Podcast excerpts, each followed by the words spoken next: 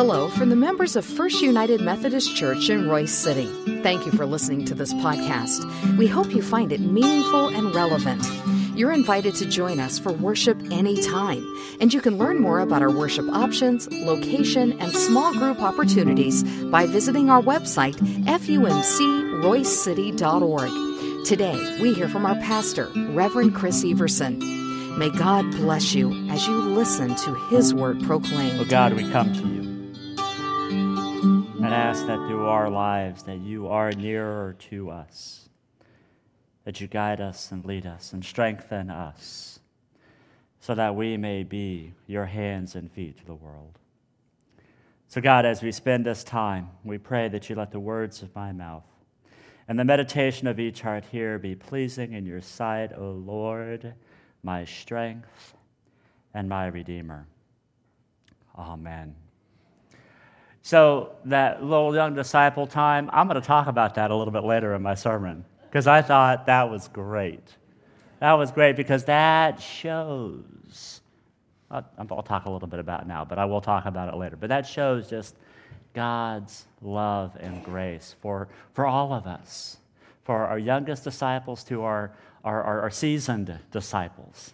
So it's, it's just an honor, and it's such a great example for us to see as we talk about this series called Community and, how each and every one of us build into this community that we call church, this community that we call Royse City First United Methodist Church. You remember, we started this series two weeks ago, and we talked about how it was important that we needed to show up. I think there's a, a saying that I forgot to look up, but it was like 80% of all life battles is just showing up.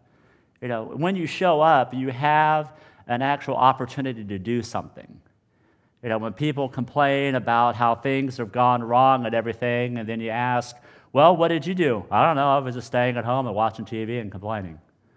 You know, it's easy to do that. It's easy to stay on the sidelines and, and to not do anything. But the call we have as followers of Christ is to show up.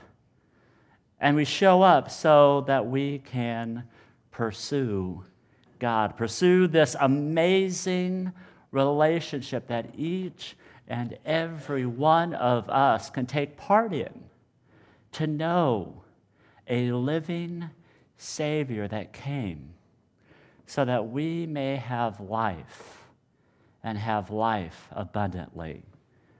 You know, that's just amazing and just great news for all of us is that when we pursue God, when we look and see God's heart, then we come to what we're talking about today.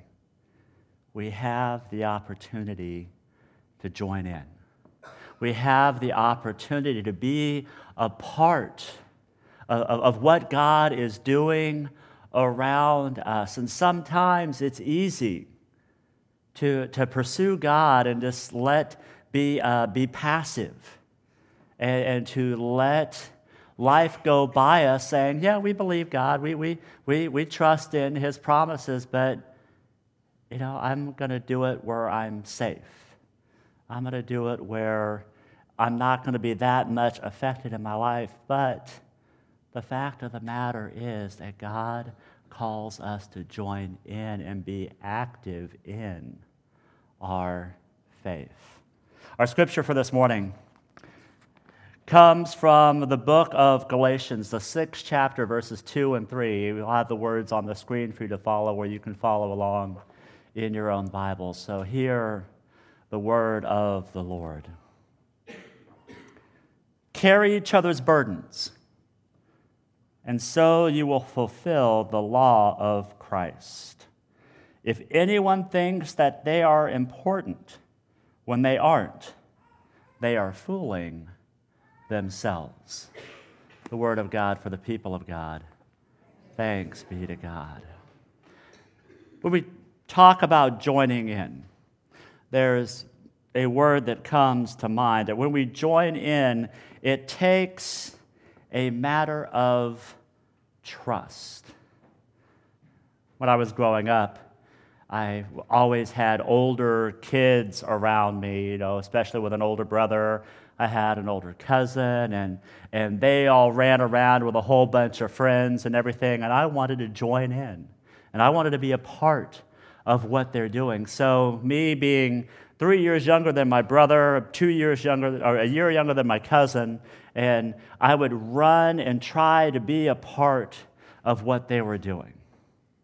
Now, part of the times that was okay, but most of the time I ended up being uh, either, either shoved into a closet or uh, pushed into a ditch or left behind as the older kids were able to pedal a lot faster than I was on my bicycle. And so that caused me to not really have much trust in those around me. And I knew that if I tried to open myself up, if I tried to be a part of what the older kids were doing, I would be hurt, ridiculed, or left behind. So that started a pattern in my life where I just didn't want to trust anyone. Kids my own age, kids younger than me, family members. It, it, it, caused a pattern in my life that I started to go, well, you know, if I am not wanted, or if I am not needed, I am just not going to join in. And I'll just live life on my own. And that still leaves scars even today where I want to try to get involved and I want to try to be a part of what's happening. But if somebody doesn't say something to me, or if a joke is made at my expense, or I realize that everybody left without me, those hauntings come back to my life. Maybe that happens to you too. Maybe that has caused you to be a point where you don't want to trust anyone. Maybe there are past hurts or, or, or past uh, haunts that hold you back from allowing yourself to trust other people. But we also have to understand that part of the lack of trust may be that we are putting way too much importance or some unrealistic expectations on those that we want to be with. But it all comes back to this point that as we try to show up or as we try to be a part of community, we don't want to trust because we don't want to get hurt again. Now, if we look at Scripture, we see that Scripture talks a lot about trust. Talks definitely talks a lot about trust, about, about trusting God. You know, for example, you know, Proverbs 3 5 reminds us to trust in the Lord with all your heart and do not lean on your own understanding. Psalm 9, verse 10 says, And those who know your name put their trust in you. For you, O Lord, have not forsaken those who seek you. Psalm 37, 5 says, Commit your ways to the Lord, trust in him, and he will act.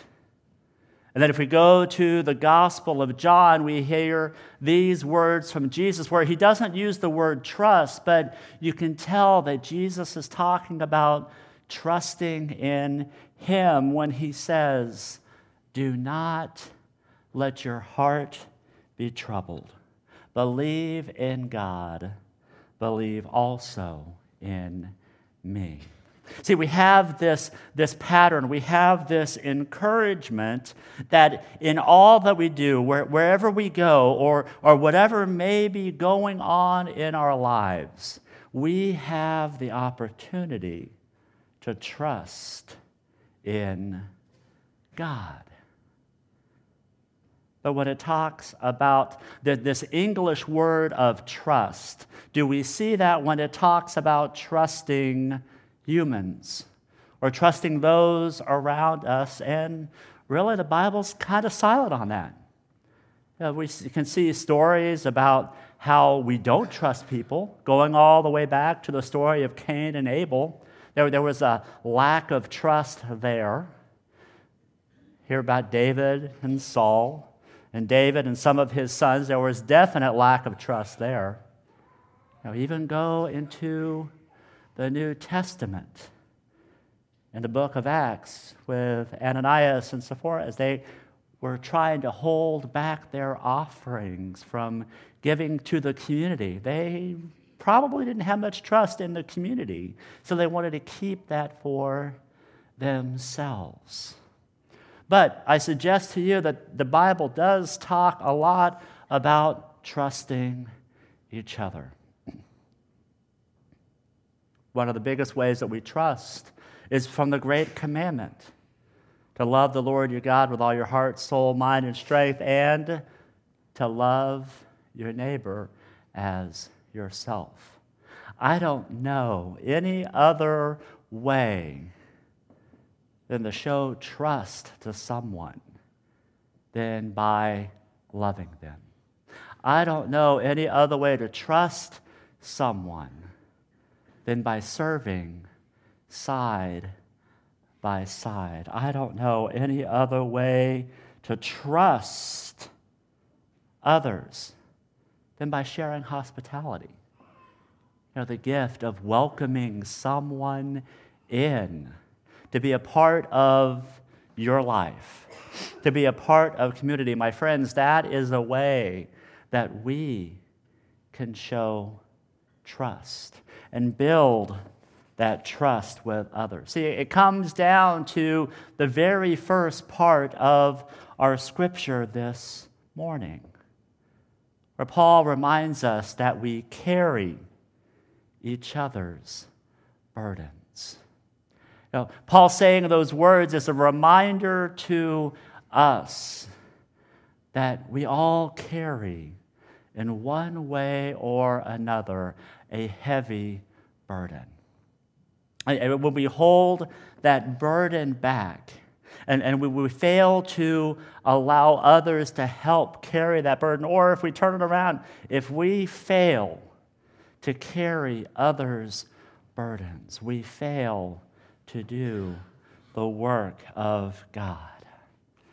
One of my favorite quotes in a book that I just recently wrote, read said this that when you close your heart to people, you close your heart to God.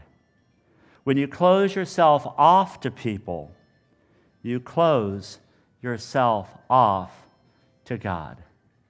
See, those are important words to remember that when we carry others' burdens, we are opening ourselves up to be with others. We are opening ourselves up to say, I am standing beside you. Because sometimes the most tangible form of God's love is the love that you receive from people who love God. The most tangible love that you can receive is the love that you receive from people that love God. So important that when people are trying to join in, that we take time to hear their stories. Because we all have a story to tell. We all have things that have happened in our lives. And these stories do several different things.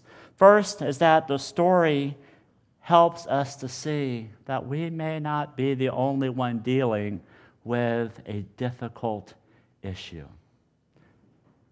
We may not be, we may be the, we, not, we may not be the only one dealing with a struggle in our lives.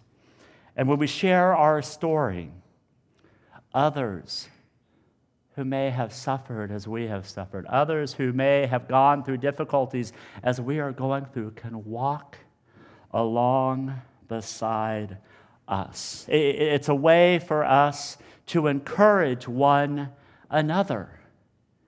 Our stories are a way that we can help encourage one another. And when we share our story, it takes away fear. Now, you may have fear as you're starting to share your story with others because it's so deep and it's so personal. But when you have the opportunity to share, then that fear turns to courage. That fear turns to this, this tangible way to saying, you know, I was able to conquer that. And I was able to move forward and grow in our lives. And most importantly, when we share our story, as followers of Jesus Christ, we are again reminded of how God is working in our lives, how God is working out all things for good for those who love Him. Being storytellers is, is how our lives are formed to be, isn't it? You know, we, we, we, we love to proclaim or, or share what's happening around us. We love to find ways that we can join in. So there may be a, a, a way for you to do that. You may go, you know, I just don't know how to get plugged in. But, my friends, this is one of the things that I know for sure that God has gifted each and every one of you with something to help make God's church stronger. I firmly believe that you are here in the sanctuary right now because God has something that you are able to give to help build Christ Church. Now, some of you have been here and a part of Royse City First United Methodist Church for a long time. Some of you were born as members of this church, and some of you have served this church faithfully for years and years. And I know, I understand, I can get it where you're looking at all the thing that's happening, and you go, I'm just tired. I have given so much that I don't know if I can give much more. But the good news is, is that it's not you that's doing it, it's the power of God working through you to allow the witness that God has given you specifically to share with others. I love our Wednesday night jam program, and we have some of our older members who have been faithful to the church that are a part of each and every Wednesday night. They come and they sit beside our first graders and our second graders, the, these kids that were down here. And they sit beside them and they love them. And they tell them that Jesus loves them. And they support them and they help them grow in their faith. That is a way that you can continue to use the gifts that God has given you to impact the church of the future. And there may be some of us that are in here that are going, I just showed up last week. How in the world can I make a difference in the church? And again, I say that God has gifted you to find a place to where you can use your gifts, either on Sunday morning or Wednesday or the food pantry or whatever, but God can use you to make a difference in our community. You know, that, that's one of the reasons why we have our kids down here for Young Disciples Time, because we want them to know that this church is for them. And while the Young Disciples Time can get a little rowdy here and there, I can guarantee you that each and every one of those children will say that their church loves them, that their church values them, that their church wants them to be involved. A few weeks ago, we had one of our youth. Uh, his name is Teddy. He uh, is a, well, he, he plays the trumpet in the band, but he's a pretty gifted uh, percussionist too. And our uh, drummer for the 8:30 service, Frank, was out of town one week, and we were trying to find a drummer to come and, and fill in for that service. So uh, the praise team asked Teddy if he would come and play, and he did an amazing job. He did just a, a, a fabulous job of playing. But I, but I, I kind of pulled a trick on him and kind of got in trouble from Lori for doing this. We go back into the prayer room uh, before worship starts and we, we pray over the service just like we're doing uh, the beginning of the service with the choir. We, we gather together and we pray. And I looked at Teddy and said, Well, hey, Teddy, since you are a newbie here, we have a tradition in the praise team that the new person in the praise team has to pray over the service. But the praise team is like starting to chuckle and everything. But Teddy, he jumped right in. And it was one of the most amazing prayers I've heard before worship started. But see, that's what we do as a church. We invited him to join in. We invited him to take a part of that, to use the gift that God has given him so that he could be a part of worship, so that he could take an integral part and use what God has given him to bless the opening of our story. So, my question for you, my friends, is first, how has God gifted you? What, what gifts that you have that you could join in and share with others? And the second question is how can you share your story? How can you share the story that God has, placed in your life so others may be blessed? So that others may experience the love and grace of Jesus Christ in a tangible way that way, maybe they can say, you know what? I, I deal with that too. I struggle with that. Or I have that joy. I have that concern. Thank you for sharing. So I feel a part of your community. My hope and my prayer is that as we continue to grow as disciples of Jesus Christ, we learn to share so that we can make a difference because Christ has made a difference in and through us. Let us pray. Dear God, we thank you. We thank you that you have given us a place to show up. You, we thank you for giving us a desire to pursue you and to pursue all that you mean to us. And God, we thank you for allowing us the opportunity just to join in to join in and share the good news that Christ is alive in us, and that we are ones in whom he dwells and delights, and that we live in his unshakable kingdom. And so, God, we lift these things to you. In the strong name of the one who loves us, Jesus our Lord. Amen.